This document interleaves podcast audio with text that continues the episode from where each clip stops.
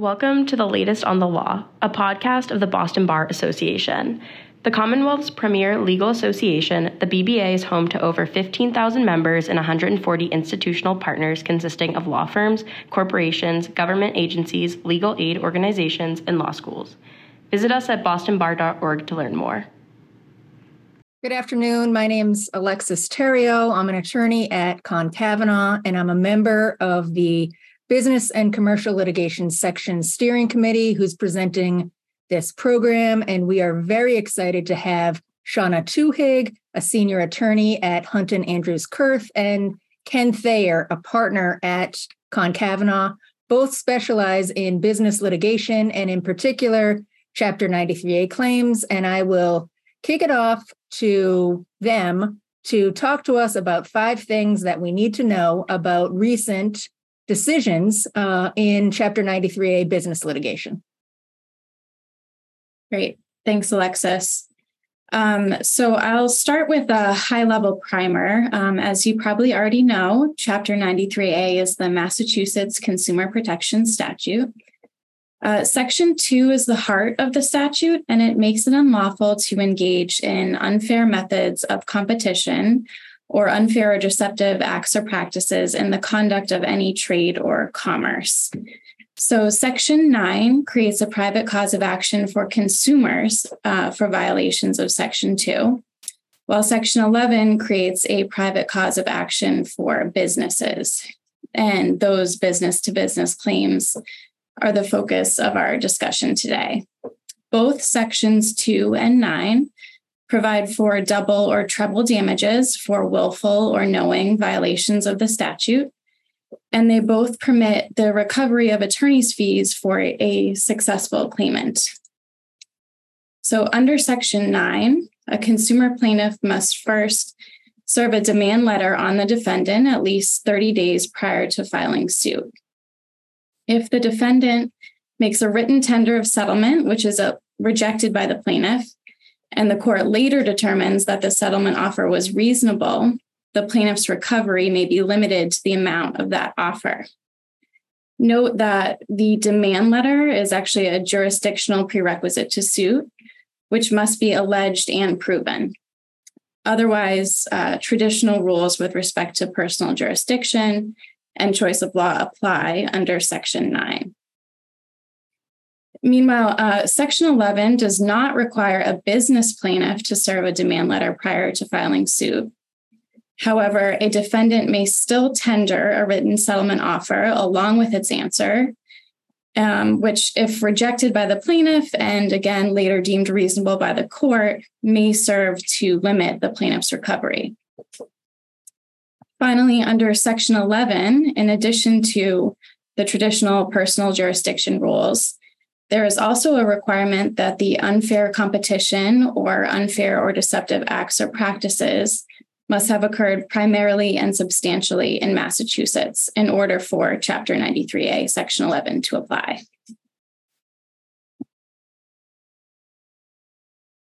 Right. And before we get into the specifics of Section 11, we do have one practice note regarding Chapter 93A generally that is worth highlighting. So, for Chapter 93A claims in state court, the Massachusetts SJC has ruled that there is no right to a jury trial.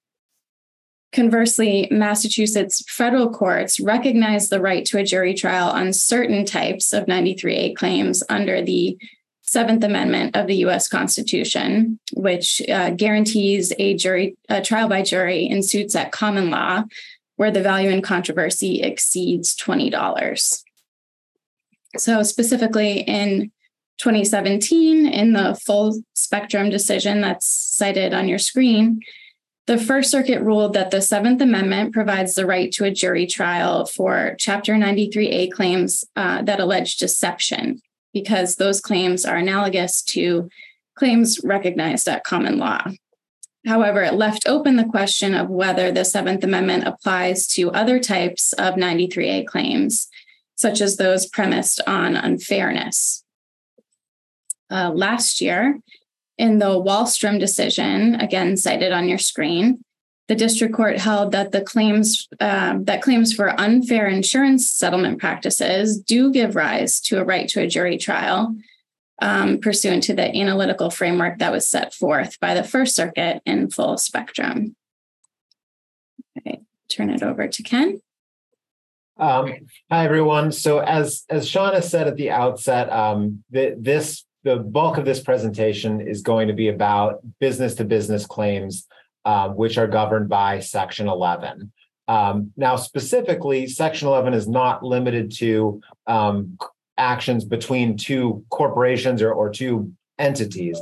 It can be an individual um, and an individual, or even two individuals, um, provided that uh, the the dispute arises in the the business context. And because um, that's fairly ambiguous, there's there's been some case law on this.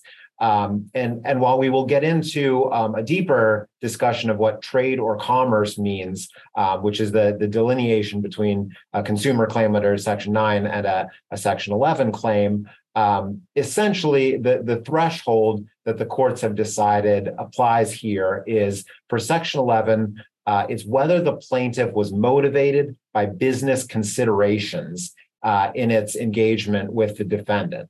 Um, now, that's going to be very clear in business to business uh, contract cases, um, but perhaps less so when the plaintiff is an individual. And so, you know, just as a practice pointer, when considering if you're representing an individual or defending a claim brought by an individual, um, the key question for determining whether Section 9 or Section 11 applies is going to be whether that individual was motivated by business considerations.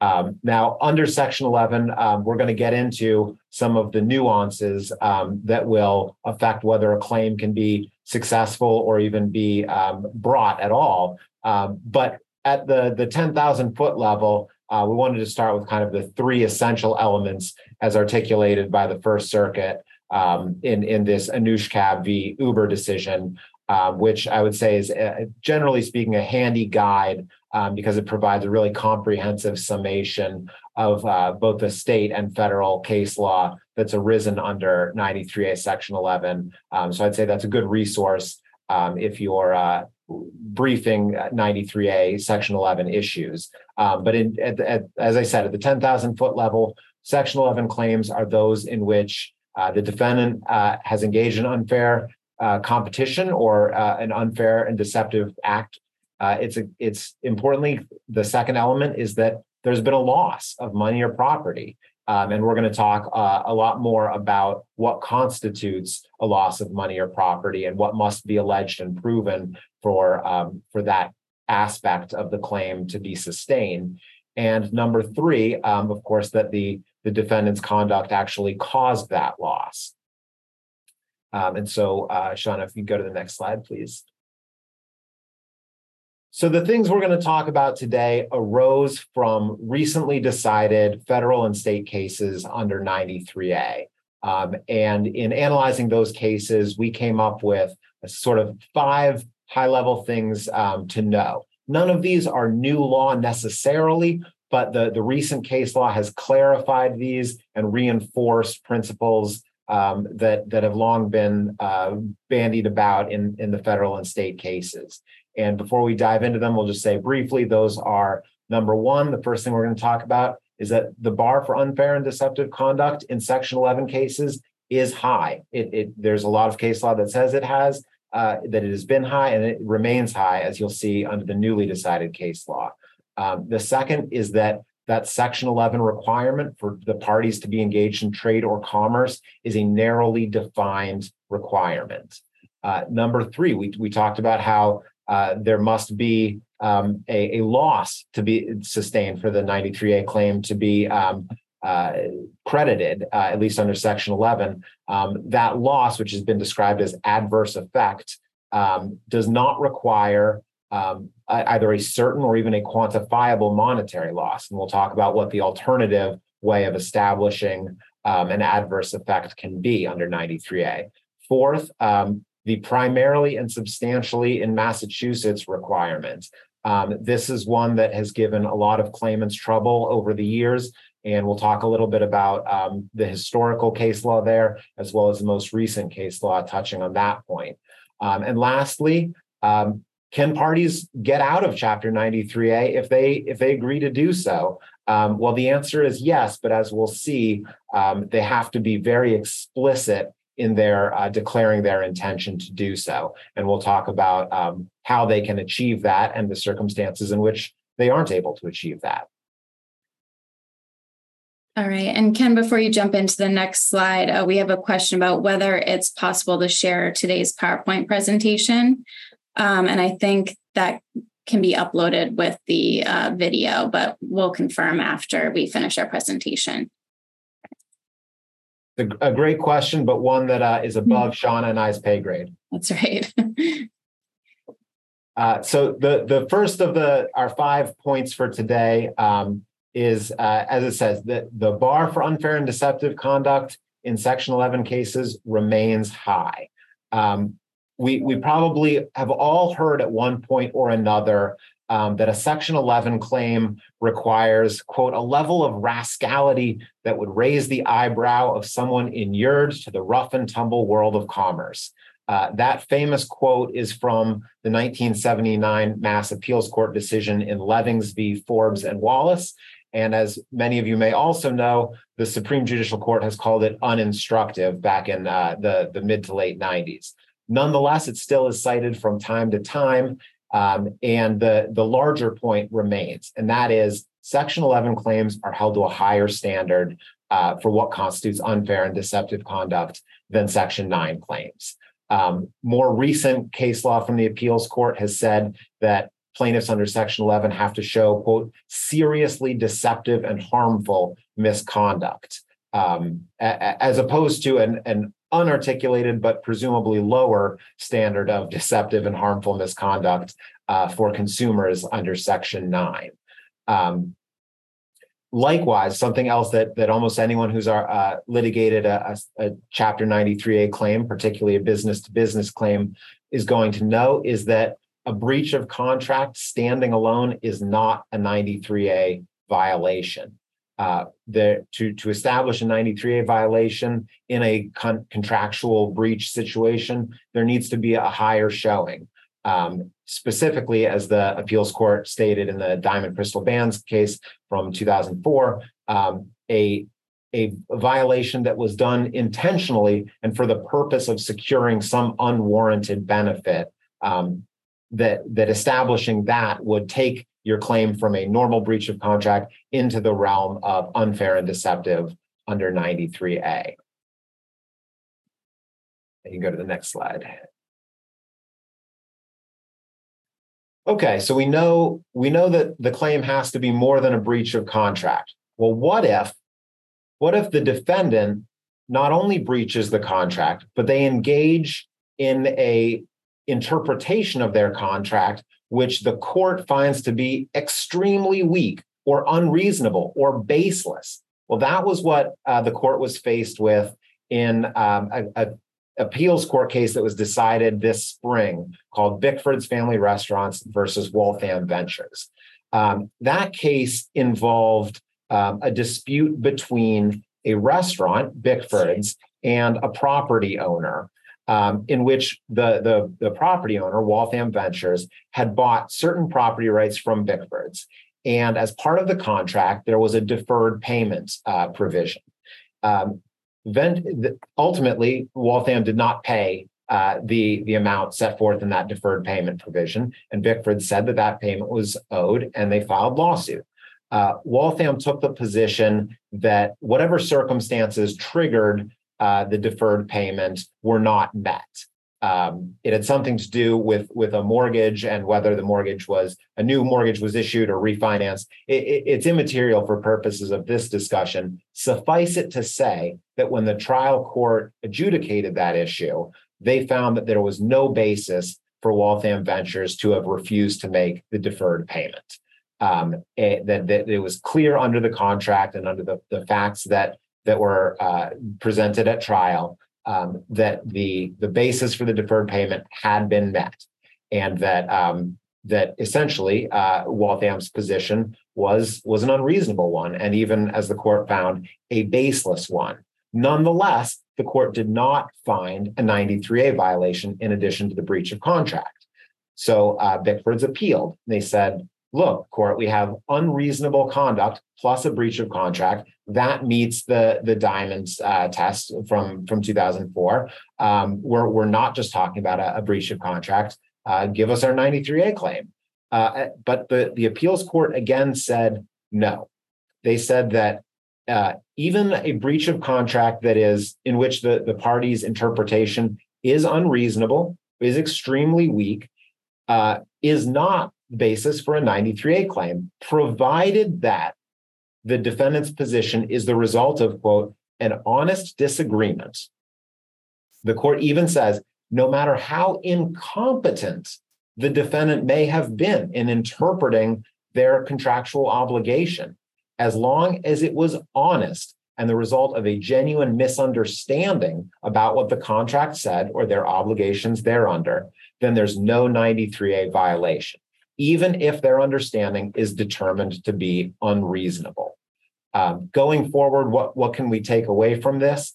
Um, well, if you want to prove a 93A violation uh, on top of a breach of contract, it's not enough to say that the defendant uh, took an unreasonable position, we have to say further that that unreasonable position was deliberately taken or knowingly taken um, and done so for the purpose of uh, securing some unwarranted advantage. Yeah, that's a great point, Ken, because I think the common knee jerk reaction is to add along a 93A claim um, with every breach of contract claim as a matter of course. And clearly, that's not always the best practice. Probably won't stop plaintiffs from doing it, um, as, as I'm sure all of us understand from the, the cases we've litigated. That's right. Okay.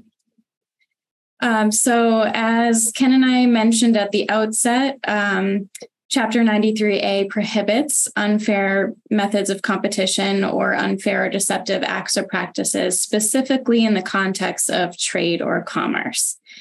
And as Ken touched on, you know, what constitutes trade or commerce is very narrowly defined, and in particular excludes disputes arising out of the employment relationship between an employer and an employee. Um, note, however, that where an employer or employee acts outside of the traditional employment relationship, Chapter 93A may still apply. So, for example, in the um, Peggy Lawton Kitchens case cited on your screen, the Massachusetts Appeals Court ruled that Chapter 93A did apply where a former employee stole his former employer's trade secret cookie recipe and used that recipe to start up a rival cookie company. And the First Circuit reasoned that 93A applied because the employment relationship had ended and the two parties were acting as competing businesses. Uh, and I'll note that the Peggy Lawton Kitchens decision is worth a read, if only for the numerous cookie puns and jokes included by the appeals court. Um, similarly, Chapter 93A does apply to disputes arising from the sale of a commercial business, even if the transaction itself was not made in the ordinary course of that business. So now uh, consider a dispute between an independent insurance agent and an insurance company where the agent is not actually employed by the insurer, but his sales services are exclusively devoted to that insurer. Does Chapter 93A apply to a dispute between the parties? So, in other words, are they acting in the employment context or in the context of trade or commerce? And that was the question before the court in the Allstate case uh, decided earlier this year, and it's cited on your screen. And the First Circuit ruled that the agent's relationship with the insurer was analogous to an employer employee relationship rather than, say, an independent contractor or franchise or franchisee relationship, which would have been commercial in nature. And therefore, the insurer and the agents were not engaged in trade or commerce uh, within the meaning of Chapter 93A, and therefore, Section 11 did not apply. Shauna, what, what do we think about um, if there's an in, independent contractor working for a company, um, but they have like a non compete agreement? Um, it, would that it, do we think that would fall within the rule articulated here in the the Allstate case, or because they're an independent contractor, does is that still 93A land? You know, I'm not sure. I haven't seen a decision um, on that precise issue, but I do think um, that the non compete agreement could tip it in the realm of the employer employee relationship. Um, seems more like a dispute, that sort of agency relationship versus uh, competing business ventures that are acting in a commercial context. Yeah, sure I, I, I, was I was just going to say that I I think that that's this decision. Um, it as with many 93A decisions, uh, it it answers one question and opens up uh, a, a, world of future ones um, based on the the myriad factual differences that that come up in the the business context and the and in the employment or quasi employment context. Yeah, then that's a good point. I think a common thread among all of these cases is that all these questions that we're mulling over here are very fact specific. Um, so you'll see a lot of distinguishing based upon the particular facts of the case before the court.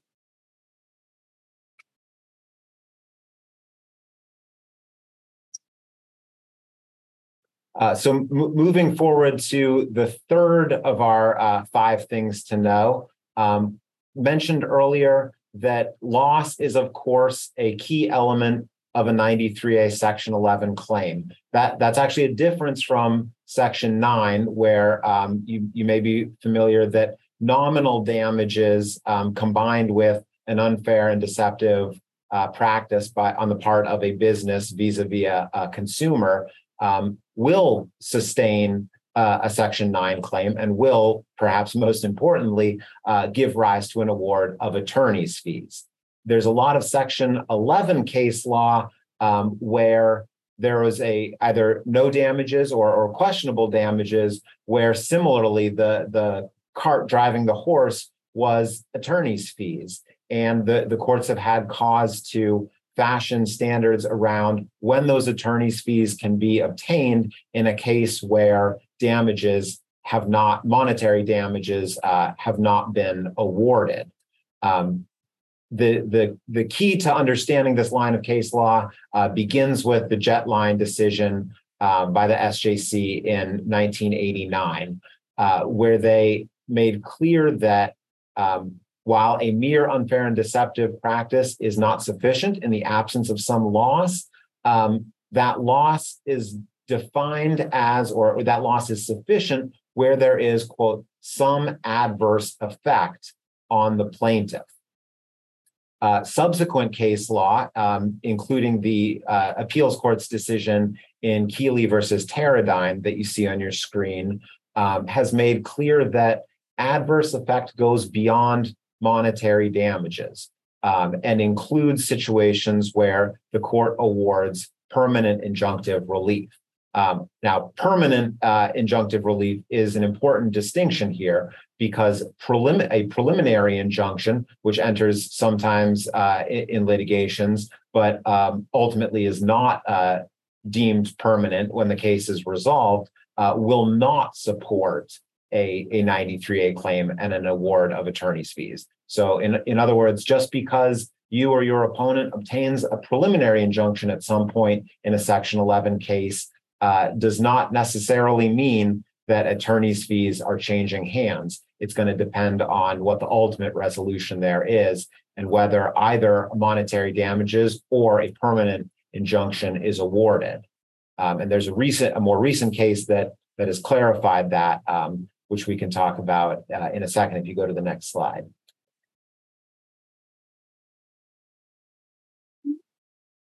Okay. So uh, the District of Massachusetts this past May decided a case um, called Benchmark Technologies Inc. versus Two. Uh, that case, uh, Benchmark Technologies is a manufacturer of uh, uh, semiconductors or, or a, a portion of semiconductors. And two was its uh, former employee uh, who left the company and uh, set out to start a competing business, um, which Benchmark said he was doing uh, using their stolen trade secrets. Um, litigation ensued, and ultimately the court ruled in Benchmark's favor on the issue of liability. They found that two had, in fact, taken Benchmark's trade secrets um, and, and was endeavoring to start a competing business in the semiconductor industry with those trade secrets. Uh, but the court also notably found that uh, he hadn't done so yet, and that as a result, Benchmark had not suffered any monetary damages whatsoever. So, two, uh, of course, says, well, that means at the very least, I don't have 93A liability uh, and I don't have to pay Benchmark's attorney's fees. Um, the court said not so fast. Uh, in fact, the the potential for harm, the the risk of future harm that warranted a an issuance of a per- permanent injunction preventing two from using those stolen trade secrets did satisfy the adverse effect requirement. Um, that, that I may have said that in a somewhat cumbersome way, so I'll, I'll try again, which is the risk of future harm does constitute an adverse effect, which permits the recovery of attorney's fees under 93A, Section 11. If you're a plaintiff and you can show that the defendant's unfair and deceptive conduct puts you at risk of suffering future monetary harm, such that the court, and you persuade the court of that, and the court issues a permanent injunction to prevent that future harm from, from being realized, you have demonstrated an adverse effect and you can recover attorney's fees under 93A, Section 11. And I wonder if, apart from a future monetary harm, um, sort of an unquantifiable harm like harm to reputation or business goodwill would also qualify as an adverse effect. And I think that there's a really strong argument that it would. And the reason for that is that the court uh, in, in benchmark and in other decisions has talked about unquantifiability. And the fact that loss or harm is unquantifiable does not mean that it's uh, that it can't um, supply the the elemental prerequisite for a 93A violation.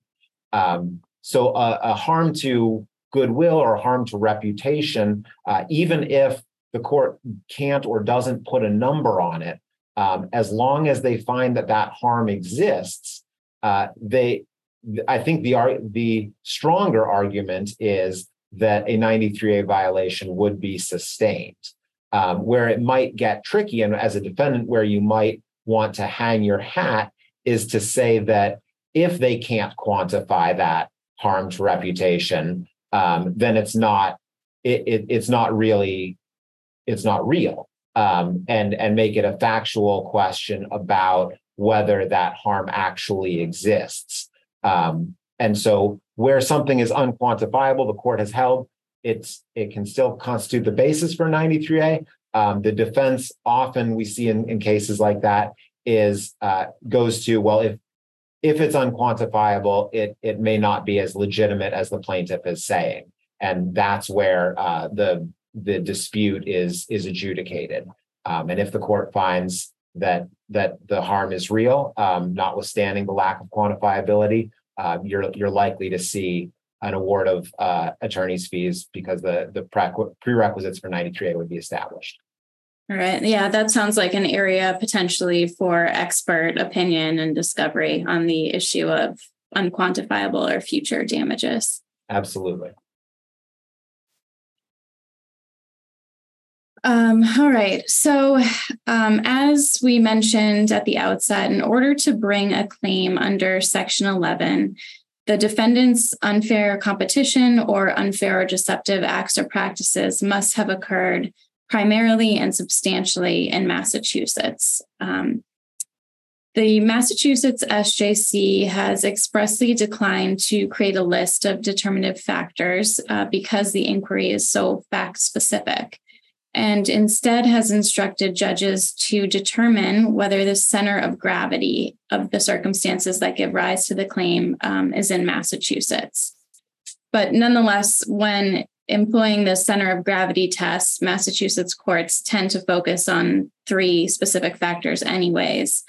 And those are where the defendant committed the acts, where the plaintiff received and acted upon the acts, and the site of the plaintiff's losses due to the act. And, and those seem um, like very straightforward factors. Um, but, you know, in today's world of virtual communication and e commerce, um, you know, determining the location of those factors can be tricky.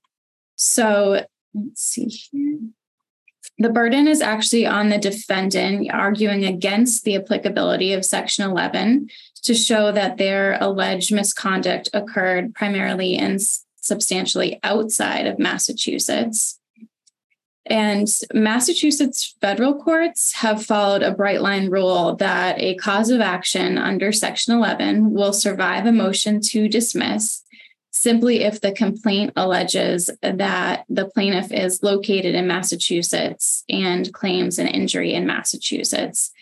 And it does not appear that any state courts have explicitly followed this uh, federal trend. Um, sorry, I skipped ahead here.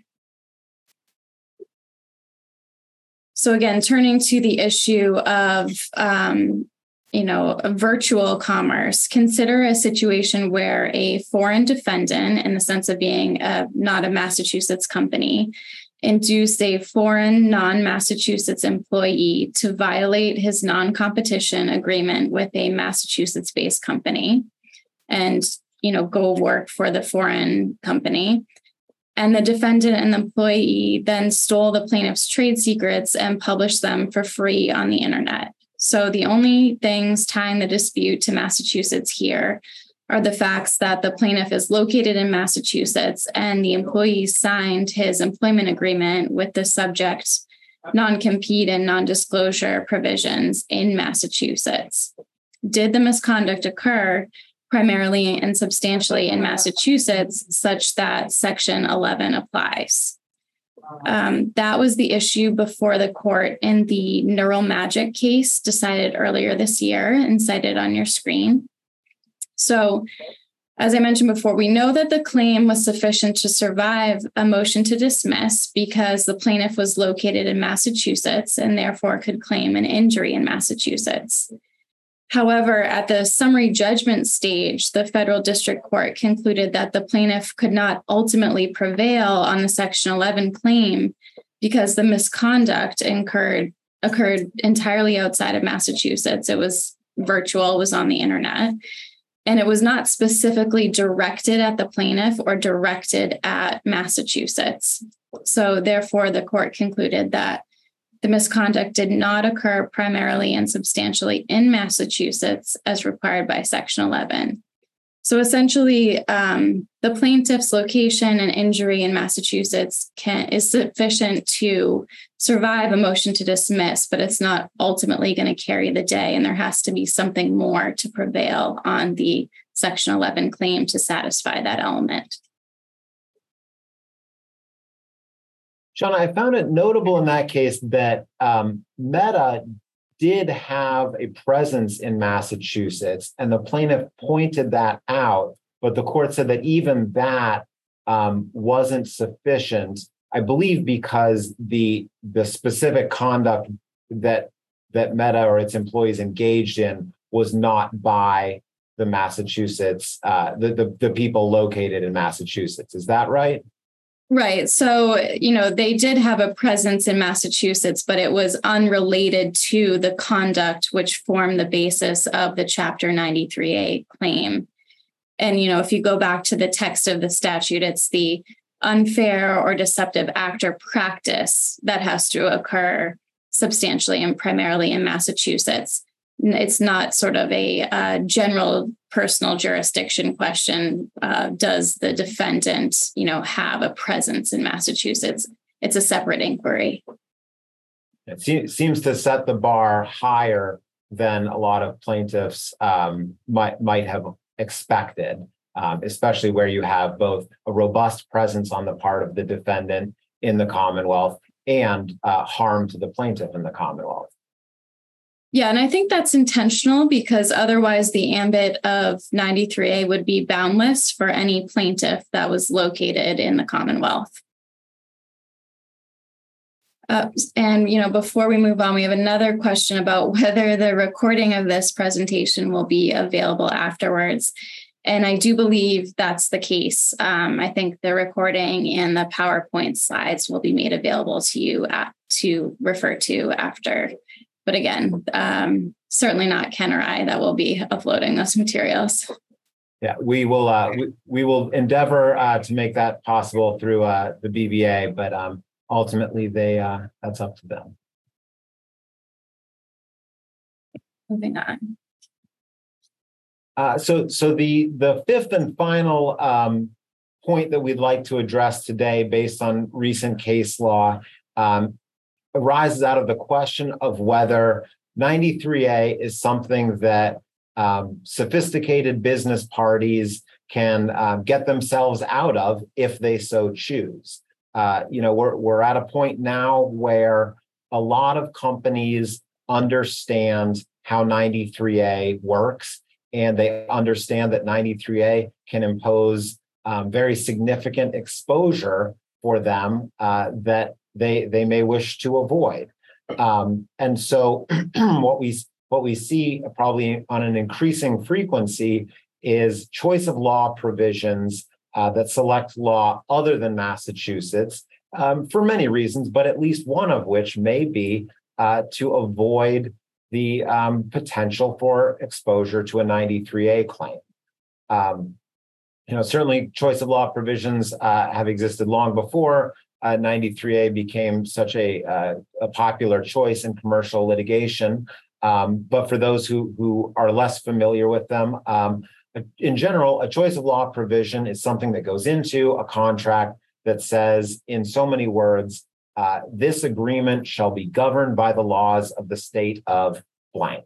Um, and it it can be the case, and often is the case, that where at least one party is in Massachusetts um, that contract will nonetheless select, uh, will use the choice of law provision to say that it will be governed by uh, a state other than Massachusetts, maybe the state where the defendant is located, maybe uh, a, a, state where one or, or either party was incorporated, um, or, or, some other state where uh, that has some connection to uh, the goods or services being um, uh, discussed in the contract, that is subject to the contract. Um, so the question is uh, when you have a Massachusetts party and it's contracting um, and a choice of law provision that selects a state other than Massachusetts uh, to govern, um, does that nullify the party's right to assert a claim under 93A? Um, assuming the other predicates for a 93A claim would be met, where there has been uh, unfair and deceptive conduct where there has been a loss and where uh, that unfair and deceptive conduct occurred primarily and substantially in Massachusetts. Uh, the First Circuit recently uh, grappled with that question in uh, the Kleiner versus Cengage learning uh, case that was decided this year. Um, and just a little bit of background about that case. Kleiner was an author He's based in Boston. Cengage Learning is a publisher of um, a- academic literature. Uh, he had a, a, deal with them to publish a book. Um, and as with many book publishing deals, uh, a, royalties were a key component of his compensation.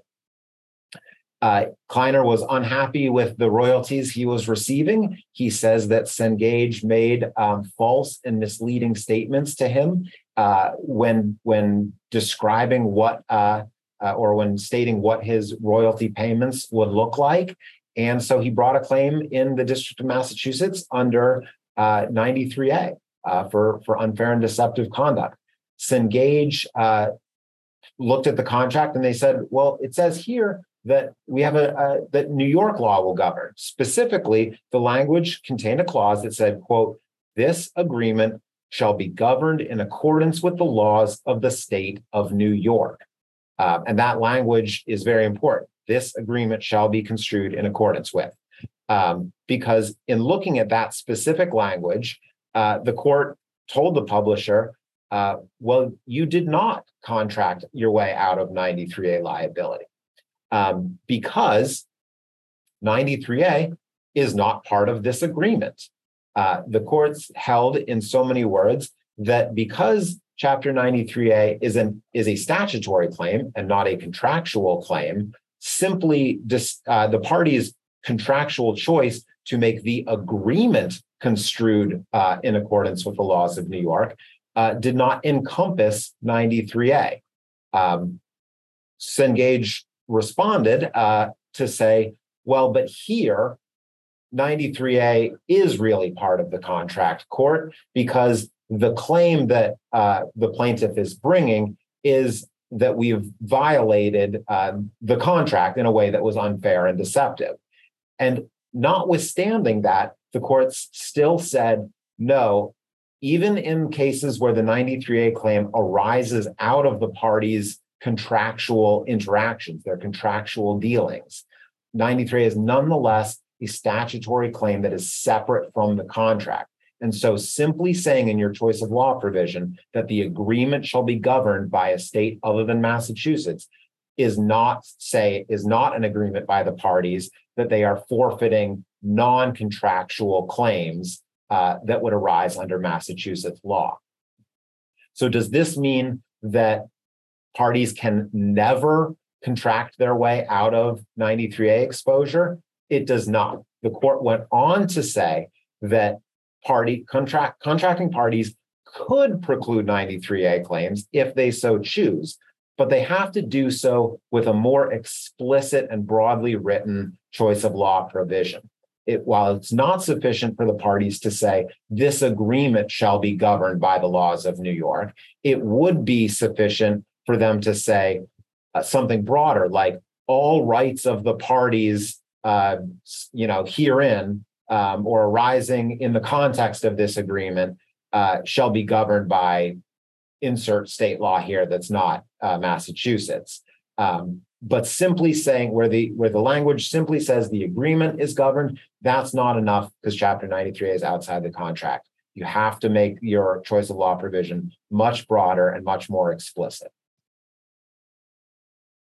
That's right. And I would also note that um, similarly, a choice of venue provision will not prohibit a plaintiff from bringing a Chapter 93A claim outside of Massachusetts. So just because uh, there's a venue provision calling for the matter to be litigated in another state, you know, certainly I've brought 93A claims that we've litigated in, for example, New Jersey um, and the court, you know, they will not deem that to be a choice of law provision, and they will not deem that to um, prohibit a 93A claim.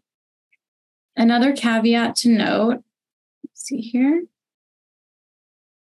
is that regardless of um, how a choice of law provision is worded, so whether it's worded narrowly, um, as in the case that Ken just discussed, saying this agreement is governed by, or whether it's worded more broadly, asserting that you know any and all claims between the parties will be governed by a particular state's law. Um, a Chapter 93A claim that's premised on fraud or misrepresentation surrounding the formation of the contract itself. So, the typical claim we would think of would be a fraud in the inducement, is not considered to be duplicative of a contract claim and therefore doesn't fall within the choice of law provision. So if the, you know, misrepresentation or fraud would nullify the contract itself, it necessarily would nullify the choice of law provision. And on your screen, I've cited a handful of cases where the courts have ruled that a choice of law provision favoring the law of another jurisdiction did not bar Chapter 93A claims that were premised on fraud or misrepresentation underlying the formation of the contract itself. So typically, um, these are claims premised on misrepresentations by the parties in the negotiation of the contract. So I think there the practice points are if you're on the plaintiff side is uh, if you're dealing with a choice of law provision that is broadly worded and that selects a state other than Massachusetts, um, if you want to preserve that 93A claim, look for a way to characterize your claim your, uh, as as being one um, that that goes to the formation or inducement to contract, uh, which I think Kleiner, for example, in in the case we were just discussing, could have argued. He could have said uh, that even if the choice of law provision had been more broadly worded, that because he was relying on Cengage's statements about how his um, royalties would be calculated, that that goes to the formation of the contract. He would not have entered into the contract but for his understanding that he would be entitled to certain royalties. Um, now, I, I who, who can say whether that argument would have ultimately held water? Um, but as I said, a practice pointer from the plaintiff's perspective that um, that's going to be your your most uh, productive avenue of attack if you're facing one of these more broadly worded explicit choice of law provisions um, that would otherwise uh, write out the 93A claim. Yeah, and that's a common theme we've seen today, Ken, that you need to be careful about how you articulate your claim and your complaint to make sure that it you know satisfies the primarily and substantially requirement that it describes the type of conduct that sets it apart from a typical 93A claim and that um, you know wouldn't run into one of these choice of law provisions. Uh, we do have a, a question, um, which is Did the court consider choice of law principles in the uh, choice of law analysis in Cengage to bring Massachusetts law back into play? Did the court consider the choice of law principles. Um, I don't. I don't believe that that was an issue in that case. Um, however, uh, more generally speaking, choice of law principles uh, would certainly be part of this analysis. Um, there are instances where, notwithstanding um, a the contracting parties' uh, choice of law provision, that the state law um, that Massachusetts or, or if any other state may decide that um, they're not going to accept that. I mean, many of us have probably encountered a scenario where uh, we've challenged the validity of a choice of law provision as being contrary uh, to the state in which we're asking the court to uh, in, enforce the contract. Um, and there is a separate analysis uh, that that goes kind of beyond the purview of of this program. Um, but but suffice to say that there are circumstances where a court will not um, follow, will not uh, allow a choice of law provision to carry the day if it decides that that's contrary to the kind of fund. I think it's the fundamental principles of uh, the the state uh, in which that court is located. I I will say I've not seen um, a Massachusetts court applying that analysis in order to preserve a 93A mm-hmm. claim. And I think to the contrary, the courts have acknowledged that if the parties uh, were explicit in their choice of law provision that they didn't want uh, Massachusetts law to apply, that they didn't want 93A to apply, again, at least in the business to business context, uh, that the court would honor that. Um, I think the question may be very different in the Section 9 business to consumer context, um, because there, uh, I believe the argument would be much stronger that Massachusetts' fundamental policy of protecting consumers um, may be compromised if it were to allow uh, a non Massachusetts choice of law provision to carry the day there. Right. And I think also in the consumer context, there's be an argument about the choice of law provision being part of a contract of adhesion uh, for the consumer. But I agree, Ken. I think the default rule is that Massachusetts courts will honor um, commercial business parties' choice of law provisions as set forth in their contracts. All right. Oh. So to wrap up, our, our takeaways are that uh, a mere breach of contract in and of itself does not necessarily give rise to a Chapter 93A claim. Uh, Chapter 93A does not apply to disputes arising from standard employee or employer relationships. But if the parties um, act in a commercial context, it can apply to disputes between an employer and employee. Um, the risk of future harm and other unquantifiable harm can constitute an adverse effect sufficient to permit the recovery of attorney's fees for a successful Section 11 claim. Um, under Section 11, misconduct must occur primarily and substantially in Massachusetts. And as we explained, um, to survive a motion to dismiss, it's sufficient to allege just that the plaintiff and the injury were in Massachusetts, but you need a little bit more to actually prevail on the claim. And five, contracting parties may disclaim Chapter 93A li- liability, but not for claims of fraud or misrepresentation um, underlying the formation of the contract itself. We have any additional questions?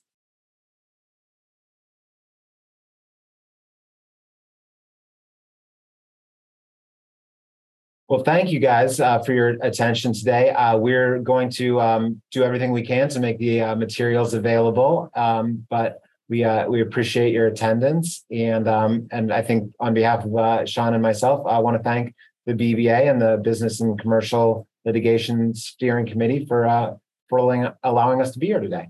That's right. Thanks, Ken. Thanks, Alexis. Yes, thank you to both of you for this great discussion of everything. Um, and I think the BBA has already said that the materials will be available. Um, I'm not sure where, uh, but, and it may be that they get emailed. Uh, so hopefully that has happened. Um, and we're giving back seven minutes of people's time. So thank, thank you, thank you both for doing this. Thanks a lot. Thank you.